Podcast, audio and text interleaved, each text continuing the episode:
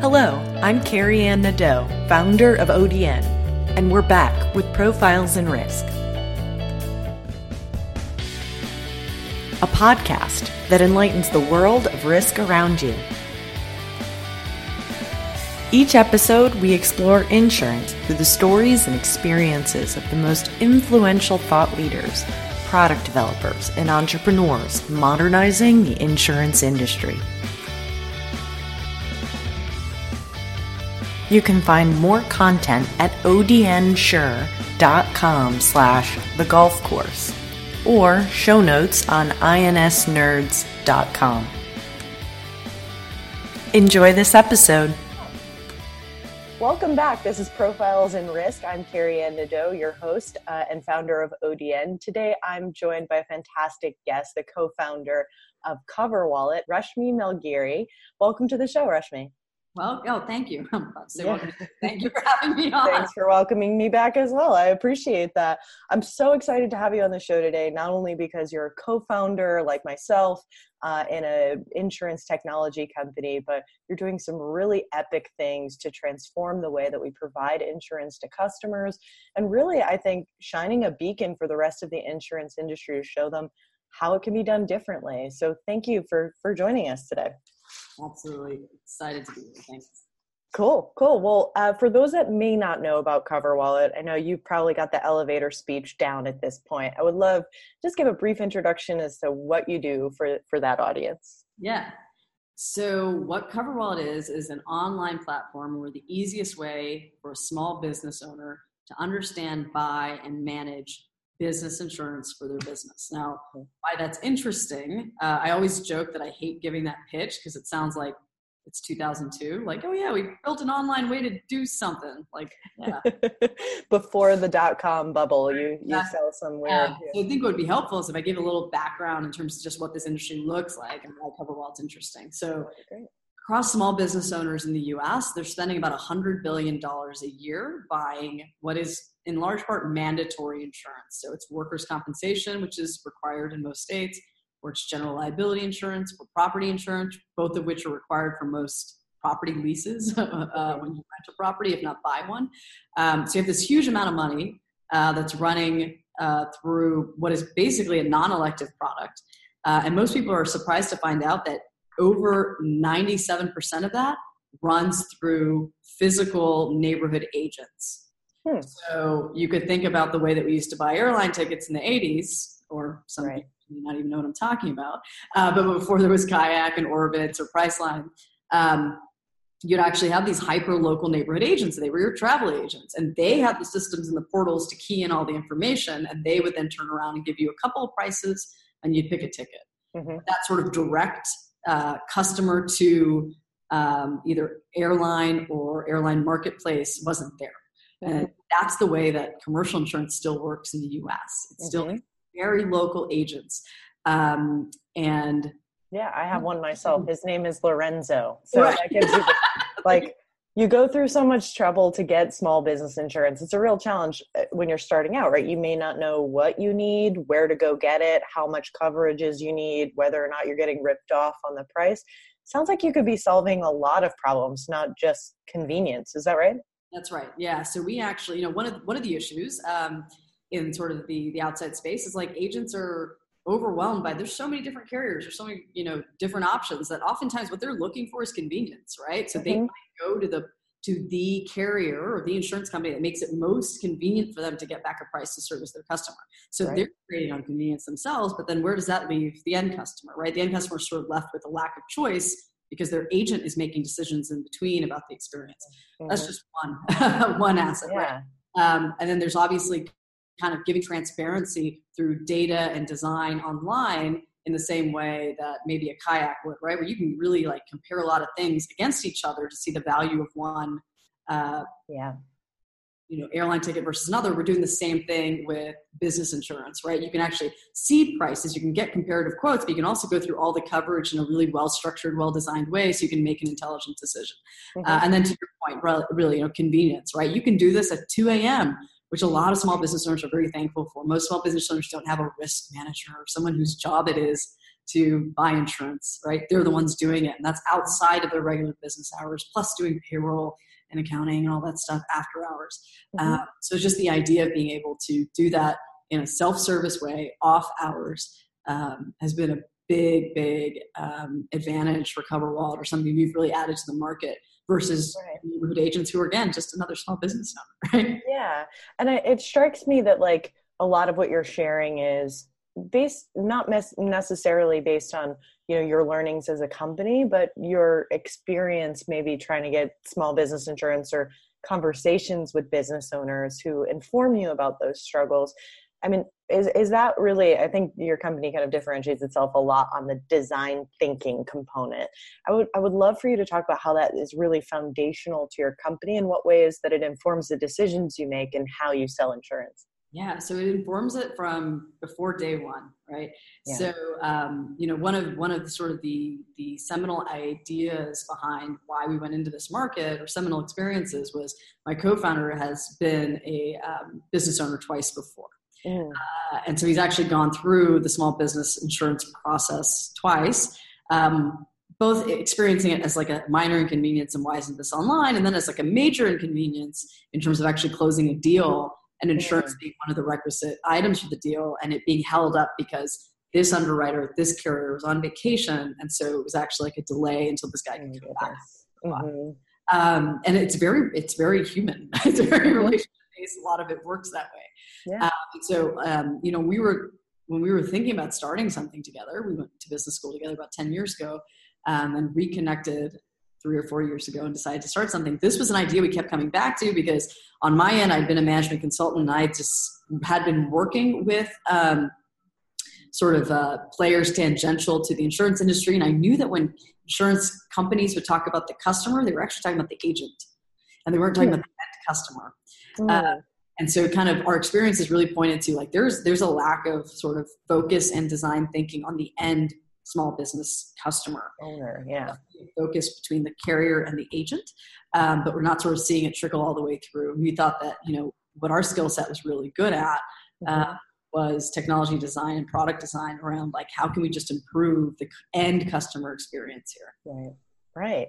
And fascinating because it's really not necessarily an innovation to the product of insurance itself. It's to the process of delivering insurance Yep. And that is a big part of the, I mean, when we talk about that a lot, the product is not only that policy or the promise that you have that uh, claim will be paid in the case of an event, it's actually the process because it is, it is quite a process. So like it is part of the product, right? It's part yeah. of the business owner to business owner yes and any business owner listening into the podcast will probably like try to look for a bottle of something to have a sip of uh, just at the thought of having to go back through the process of getting business insurance i Yeah, I don't look back on the experience fondly, but I'm grateful for CoverWallet now. So, what was the first problem you set out to solve when you got together? You, you thought of this idea, but I always think of entrepreneurs, or at least the best entrepreneurs, as those who go to market with their ideas, not just think of a great one, but like go test it, go poke holes in it. So,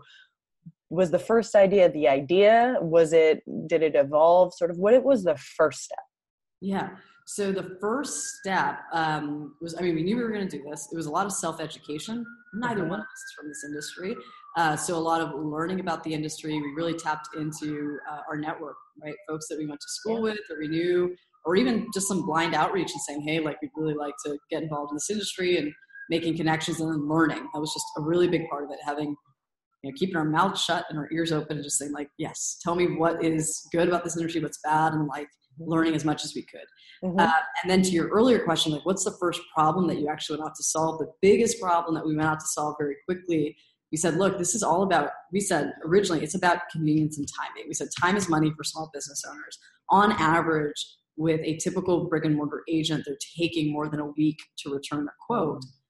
We're going to beat that. We're like, we've got to be under a week. If we're not under a week, what are we doing?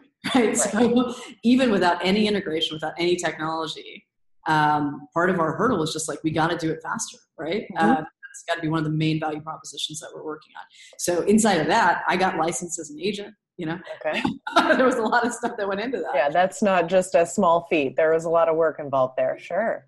Um, but that was the very first metric Uh, we're very data and metric oriented here. That was the first metric we said we gotta we gotta improve this. I feel like there's so much meat left on that bone too. That like um, a lot of innovation in insurance has focused on sort of customer now. I think you've done a great job at CoverWallet to transition the way people have thought about the customer from the agent to the actual customer, the, the end user. Um, but this question of efficiency strikes me as one where there's still a lot of opportunity to help sort of transform not only how we deliver insurance, but how quickly we respond. Doesn't seem like a problem going away with millennials. So I'm curious for your perspective is the first metric is it now a different bar we've set that you know a week used to be normal now it's 24 hours eventually it's going to be instant yeah. So for us, it's primarily instant, right? We've built yeah. all these integrations now. Folks can see multiple quotes like that oh. online, and really it's up to them whether they buy them there or they call in and ask questions, but it is instant. Right. There's no separation between giving us information and getting a quote. And that's got to be, uh, sorry to go a little off subject here, but that's got to be also incredibly beneficial to the sort of ROI of your company, right? Like how much time you spend actually administrating the process of getting insurance is probably more lucrative on the back end for any insurance carriers who might be listening in to find those operational efficiencies in delivering a product to customers. Absolutely. I'm really glad you bring that up because you know a lot of folks will talk about oh are you replacing or are you competing with carriers or but I mean it's like you know really small business insurance is measured by two metrics in terms of the um, profitability for the carrier. One is the mm-hmm. loss ratio, which is the claims that are made against the premium that's paid, and the other is the um, operating ratio, just like how expensive is it to kind of own a customer and acquire a customer. Mm-hmm. The loss part of this segment of insurance is fantastic. Small businesses really don't do that badly. So, like, their loss ratio is great. And what they'll complain about is it's really hard to make money on a small mm-hmm. policy, not because of the losses, but because of how much human effort goes into it, right? right. Um, and so that's where we've really seen the love from the carriers is like we really brought technology to this such that the acquisition of the customer um, is easier and then this ongoing servicing of the customer. And a mm-hmm. lot of that we've done um, by just providing a platform that makes it really easy to self-service. Right? Mm-hmm. You can actually go online and you know if you're you, a lot of folks ask why now i'm like well why now is because we have a generation of small business owners who actually prefers it yeah, yeah. do it themselves and wait until you know 9:30 a.m. to speak to someone, right? Absolutely. 10 years ago I remember going to conferences in this space where we had the conversation of whether or not mobile was going to catch on because did everyone have a cell phone? Right. You know, that has changed. you know, that's almost the dark ages at this point. I think you're really pushing the paradigm further along to say not only does pretty much every small business have access to the internet, uh, but they prefer to use the internet in engaging in acquiring services. Right, exactly. Um, they would love to do if they can do seventy five percent of the process on their own, they'll do it, and then yeah. but they don't need to call us for you know basic stuff, right? And and like we're happy to. We have some people who are on the road and they'll call and like, hey, mm-hmm. but we just find that like now's the time because they actually prefer to do it themselves, and it's such a benefit to uh, the bottom line for the carriers, right, and ourselves. Mm-hmm. operating uh, the operating expense of acquiring and having a customer just goes down when people have the preference to take care of some items themselves. Right. How did you acquire that knowledge? Right? Like it seems so, you know, in, in hindsight 2020, so obvious. Like of course they want to buy their but how did you figure that out? Yeah, um, I would say we probably were a little like it's obvious from the beginning, like naive. Okay. right. It's not hard to predict the future. If it's not online, it will be. Yeah. so we said, okay, it's like Fair. it's online and it's going to be us. Now, once you get into it, man, it's incredibly tough, and there are a lot of really good reasons why it hadn't been done. Uh, and there's a lot of really good reasons that it even took us uh, a while to you know get some momentum. Yeah. Um, but we definitely had this idea that like when you look at all the basic functions of running a business, um, whether that's accounting or HR and payroll, you just saw this trend that small business owners were more and more gravitating towards online platforms rather than having their trusted advisor at a brand name shop. Um, and the one place I always love to go back to is um, this isn't necessarily small business, uh, but TurboTax. I mean, you have something that's incredibly complicated that people really don't want to understand, but it's just a have to. And if you build an online self service platform to do it, people are like, okay, great, I can just get it done. You know, I don't need to sit down with someone and have a whole conversation. Um, so I just felt like there's a lot of evidence for that sort of naive notion that it's going to go online, it's going to be self-service. We just saw a lot more. We saw industries that were as equally complicated, as equally entrenched in trusted relationships go that way. And so we thought there's absolutely a path here.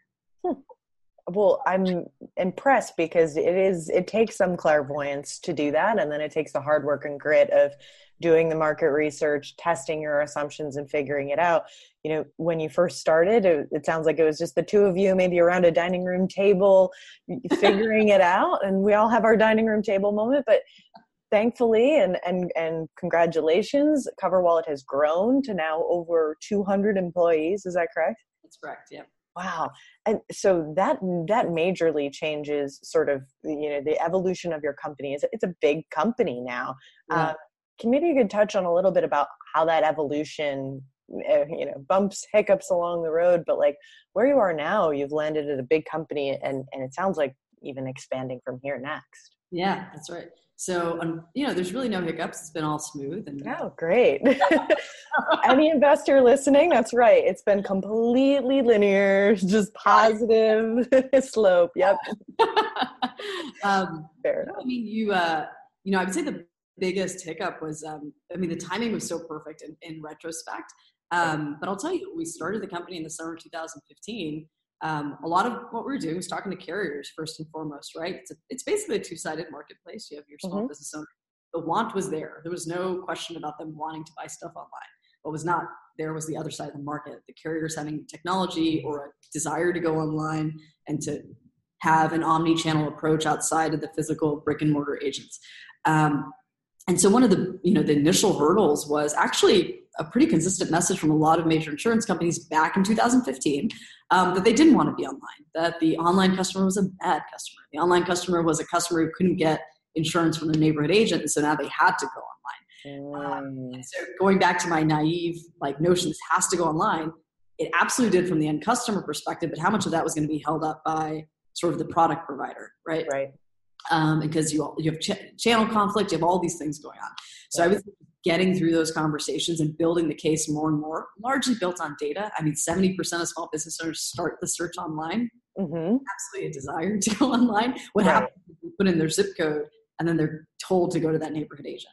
Right. Um, and so, I mean, I felt like it was sort of we just entered the market at the right place where there was a lot of folks internally at those companies, uh, you know, us beating the drum saying this absolutely has to be an omni-channel approach for you guys because mm-hmm. the incumbent big carriers, if you're not going to service this, you're going to have upstarts, upstart carriers who just get an influx of capital and say, hey, we'll be completely online, right? Just kind of right. like digital banks in the early 2000s, right? Right. Uh, if you're not going to go online, someone yeah. else can do it for a lot less and uh, and get investors behind them to eat your lunch. Yeah exactly. Um, and so I would say that was the initial hurdle, just breaking through that status quo mindset. Mm-hmm. Uh, but after that, I mean, it, and it's I always joke in 2005 we couldn't get like a carrier to slap us in the face, right? Like it was like hard to sit down and like have a conversation about having uh, online distribution, right? And now we have a whole queue of carriers who want to integrate with us, and it's really about us picking and choosing the right things um, to prioritize. Uh, but that was definitely one of the hurdles yeah I, and i always want to celebrate success that you're able to sort of up around under through get through those hurdles and and also just recognize that it's a hustle like it's figuring it out uh, and it sounds like it you know it sounds like it's overnight success but there's certainly all these sorts of challenges that you have to be creative and figure out and, and just grind through. But it sounds like now where you're at, CoverWallet is sort of poised for expansion. So what we're right at the end of 2018 curious to know sort of what you got in your back pocket and and uh, where's CoverWallet going for 2019 how are you expanding?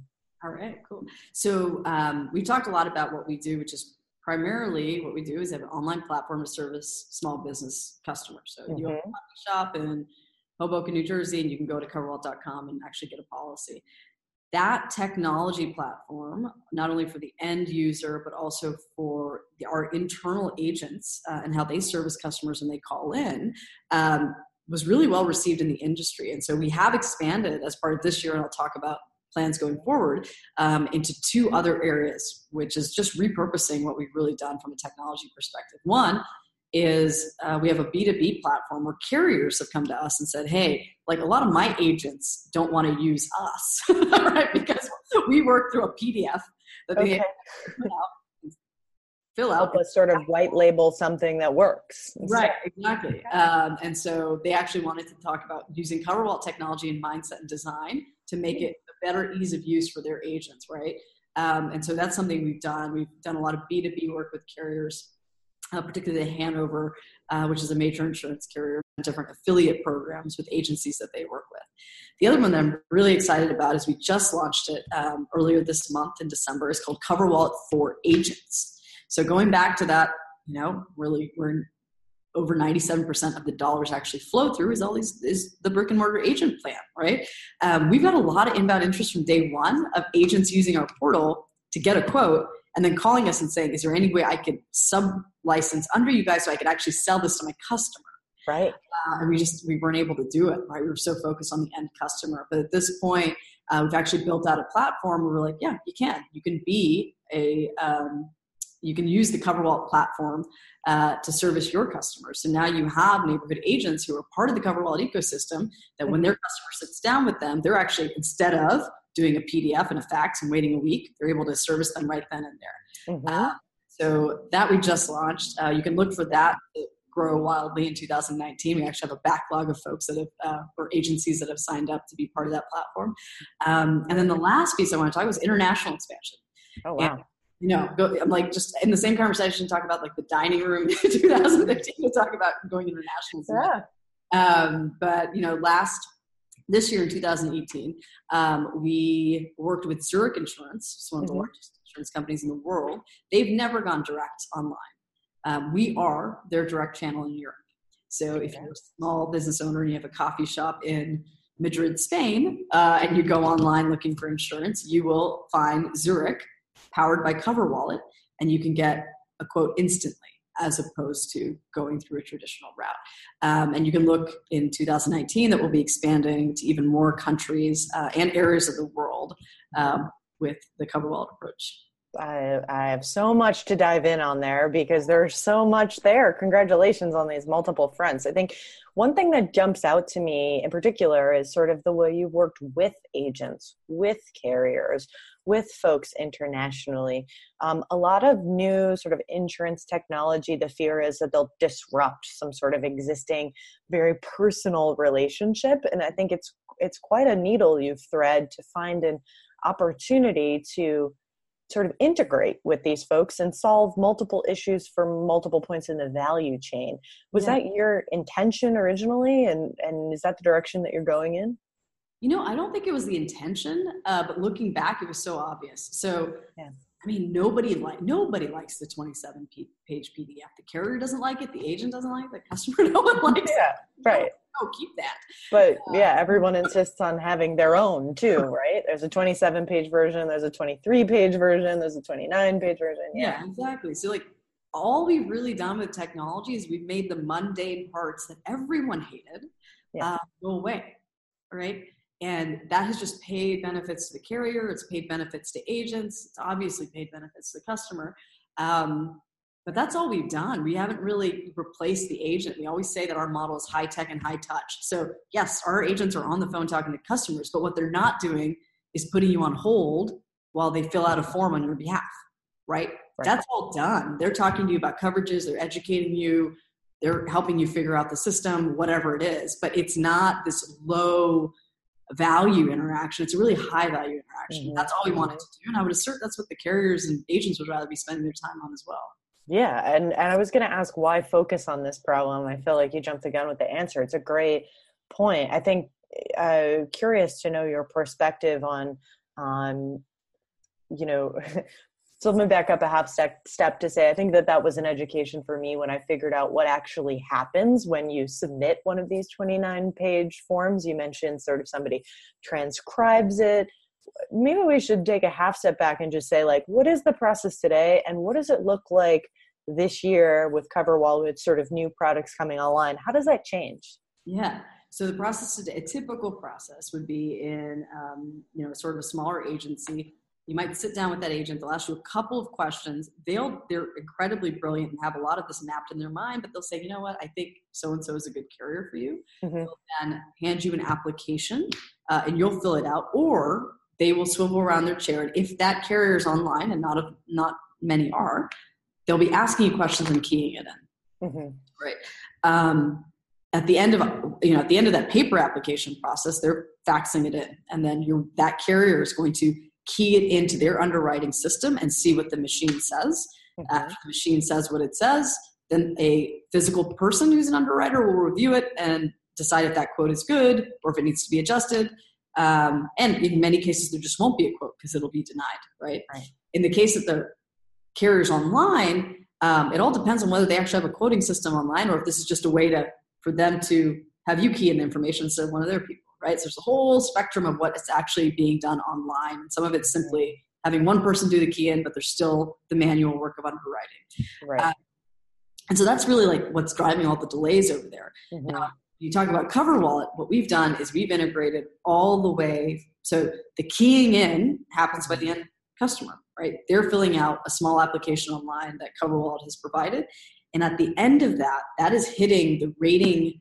engines of different carriers that we have integrated with. Um, and it's returning quotes instantly. So the next screen that they see is a quote from one, two, or three carriers, um, and then all the details on the product coverage. So what we've done is we've just made that single entry, and they call it single entry or single single keying, single entry system actually talk to the rating engines of these different companies and then return quotes. So it's an incredible amount of work there because right. you know, one this guy refers to himself. He might just say, "I'm a barbershop" in our application. Now, what does that carrier call a barbershop versus this one versus this one? Right? There's a lot of sort of mapping and, and figuring out that has to go into that. Um, but that's how the process looks different. you do that upfront work which is incredibly tiresome. Uh, but you do it, you make the investment of doing it, then you can actually deliver a much better experience to the end customer. Um, and again, I would argue for the, the carrier as well.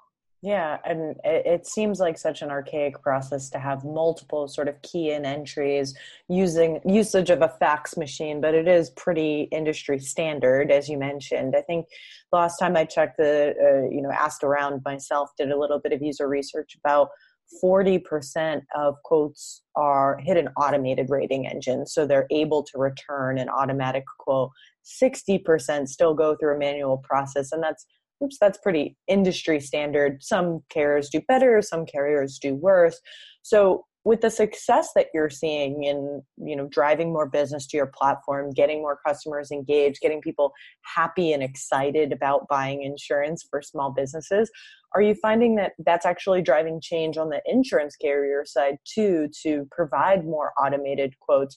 Because i feel like on their side there may be a little bit of reticence there and comfortability and sort of the security as you mentioned is this a barbershop or is it a barber shop that's actually like making TNT in the back room or like a daycare that's also like baking or some you know crazy combinations that might exist? So I'm curious to know like do you, do you think that what you're doing is also driving change within the carriers to, to increasingly automate? How are you seeing that manifest? And we're, we're pushing a lot of that right? So yeah. we um when we first start integrating with a given carrier, oftentimes what they're doing is saying, these are the classes or class codes that I will make available for online quoting. Mm-hmm. Right. right.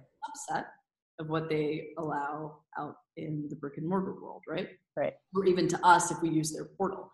Um, and so what we're able to do is like we'll still do some amount of non-online binding or quoting for customers. Mm-hmm. And over time we've just shown them, you know, look, the like we've shown them that these are good books of business. There's no reason not to turn it on right? Whatever concerns you had about this class etc like we can alleviate those. We can do that through technology. We can have a call with you every week to review these whatever it might be. But we've really been doing the nitty gritty auditing of everything mm-hmm. that comes through CoverWallet to show them that it's not the case that you know bakeries are okay and barbershops aren't uh, but we can show you. And we can even get more ground like barbershops that have these characteristics are fine. Let's add it. Why not? It's better for right. both right?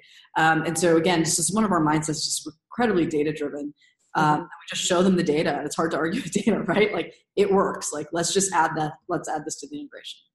And are they able to then sort of grab data from your side as well? Is that a fluid process? Because I'd imagine there's some amount of personally identifiable information around claims or experiences with the customer that the carrier would be pretty close to test with. Uh, yeah, so we're only sharing unanonymized, sort of, you know, high level aggregate, okay, level class codes, etc. Um, and the carriers don't reach in and grab data from us. There's definitely a wall there. So mm-hmm. we use data really as a strategic asset, right? To, yeah. to, push the envelope on the things that we think are really important for the end customer experience. Mm-hmm. Now, are you seeing, you, know, you mentioned sort of don't be afraid of barbershops. You may have been afraid of barbershops before, and we're using that as an example, but I'm curious with sort of new industry coming online, things like food trucks that nobody knew how to write, or like uh, home based businesses, like all of the computer technology consultancies coming online. If there's classes that you're seeing and sort of are you able to sort of and see the future in a way about like where and how the insurance industry can expand profitably yeah it's such a great question right like oh man so the insurance industry is it's all about class codes either NAICS, SIC, um, or ISO, and then every carrier has their own. And like you know, you talk about home-based businesses, but it's like startups. Like, how do you, you know, we had a company that was like an Uber for massage, right? Anywhere you were, the, the masseuse would come. Uh, yeah. It's like sounds great. How do I sign up? But I feel bad that they need insurance. Yeah. Good um, so you know, as you start to see more innovative companies, um, this is really where I think um, just the strength of our carrier relations at this point, like having done good by them, it allows us the platform to have a conversation around like, hey, startups, like let's talk about a way to do these efficiently. The guy said small businesses were great from a loss ratio. Startups are even better. VC backed startups are like, for insurance companies. Just, I love it. Yeah. Uh, just speaking to do these right um, and again it's it's all a conversation it's a collaboration with them because look they're the ones taking the underwriting risk like we're distribution very clear about who we are in this equation but we have to work together and actually make this seamless for the end customer so they choose us and also profitable for everybody who's in the chain. I would say, I would just share that I think one of the most gratifying parts of being a founder of this company for me is honestly all the folks who were part of the more traditional parts of this industry, whether they worked at a carrier, an underwriter, or um, a more traditional agency who've come over uh, we, this is on my mind because we've had our series of holiday parties recently, and so I've got a chance to speak to a lot of people in a non-work setting. Yeah. Um, and they talk about just uh, how much more gratifying the job is here because technology has alleviated the mm-hmm. horrible parts of the job. Right? They would talk about how not mind-numbing it was to do all this administrative stuff, uh, and how so much more of their time here is actually servicing customers or speaking to customers um, and making real decisions on behalf of the customers, acting like a broker uh, as opposed to yeah. typist. Um, and that's been really gratifying to me. It's just like you can see an impact in the people who've chosen to work here and the quality of their life, in the fact that technology has brought something to them individually, not just sort of to the industry at large. You know, sort of mm-hmm industry. And so that's the last thing I'd, I'd share with you. Yeah, it, it, inspired another question too, because you've talked a lot about sort of design thinking, but also relationship building in this industry. So for companies starting out, I mean, holiday parties are a great way to sort of get everybody to sort of take off the jacket for a minute. But curious to know your perspective. It sounds like that relationship building you mentioned being on the phone every week if necessary to talk through the audits with their customers, going to their Christmas parties, staying engaged, giving them feedback. Sort of how has relationship building really mattered for you? And in what ways could you give advice to others who are maybe starting off on that journey and how to effectively do that? Yeah. Um, it's been huge. I mean, as a fellow MITer, I'm sure that at some point in your life, you're like, no, it's all in this book, and I just got to yeah. read this, and I'll figure it all out, right? Mm-hmm. Uh, it's an equation that has a solution, and if only I can figure out the proper components, yeah. we're good. No, I've been there. and I would just say, as I've gotten you know more experience, like there, it's so much more efficient. There's so much more you can learn. There's so much more richness in a conversation with someone mm. um, than there is in anything you can pick up right? Um, now it takes both, I think, to be successful, uh, but there's so much texture and richness in actually having a conversation and having the back and forth about what works and doesn't work and what would you improve and what would you change. Mm-hmm. Uh, that's what I would point to in terms of relationships. So I would say it was fundamental in terms of starting the company. Now, obviously, I have co-founders that came out of a relationship, right? We were friends mm-hmm. and had a lot of mutual respect for each other. Um, but then even just starting the company, we were able to tap into a network of people that we knew um, or people who knew people around getting our feet wet in this industry. Um, internally at the company, I mean, if you spoke to anyone here, one of the things that they really like is how much cross pollination there is. It, there are not silos. Like you will have, you know, a customer service rep who started two weeks ago stop by and talk to the head of product and say, I think we really need to change this, right? And mm-hmm. it's completely welcomed. It's it's what we want. Um, the whole company kind of runs in this way where we really like that people are talking to each other uh, and that they know each other because good ideas come from everywhere. Um, and we want to keep those channels open. Um, and then finally, outside of the company, right? I, you know, there's we're distribution. We're not the ones who are manufacturing the product and putting it on a shelf, right? We live in an ecosystem. We have to play well and understand um, that ecosystem in order to do well, right? It, it's a chain, and it's only as strong as the weakest link. So if anything's broken between us and the customer, or us um, and the carrier, or if that carrier has a technology provider other than us and we're relying on them, you know, it, it takes everything being at 100% in order to deliver a good customer experience. Um, so I would say, you know, just relationships and actually being on the same page and having the common goal of servicing the end customer well and, and making money while doing it is the foundation for actually doing anything together, right? right. Um, sort of having that team mentality. Uh, the foundation for business, right? That the kind of coming together of somebody with a skill, that somebody who needs that skill, and finding the merge and the match. And I think you've done a fantastic job in building those relationships. Um, I have one last question, and it, it might be too pie in the sky, but what does insurance look like 50 years from now? What if CoverWallet is infinitely successful? You start in small commercial and you take over the world. Sort of what what what what can I expect when I'm I'll, I'll date myself, but when I'm 80 or 90 years old, what is insurance? Yeah. Do you think about that? I do. Yeah, I do think about it, and, and I feel sometimes I'm too entrenched in it. like I can cut this part if it's too crazy, but like I'm just curious because I'm always fascinated by folks that think again not outside of the box, but a world without boxes. Like, yeah. what is it? What does it become? Like, how can we um, get to sort of the the optimal relationship? Right? Like, what? How does that look? How does that feel? What what can we make it together? Yeah. So I know a couple things. I know that these arbitrary policy terms won't exist anymore. Okay. There'll be a lot of flexibility around choosing your policy terms. It doesn't have to be 12 months or one day or six months. Um, I know that right now, okay, business insurance is crazy. There's like 40 different lines, right? You get one that will cover you in case somebody walks in and slips and falls. And you have another one that covers you in case uh, ex-employee fires you for wrongful termination. So I absolutely see the multi-peril policy. Mm-hmm. One policy. Um, you don't have these sort of business owners policies that have general liability, workers' compensation, D&O, like all of these sort of patchwork. Exactly, that, and okay. some are duplicative about what they what they cover. Um, so I see the multi-peril policy um, with modifications to it. Um, then I see yeah, I guess uh, those are the two big things that I can that I can point to. I think those are coming.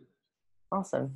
I think uh, one of the visions that I have to add to that list might be that the sort of universe of data sharing becomes less opaque. Yeah. And so that we can make better decisions if we know more about the world around us rather than just our customers.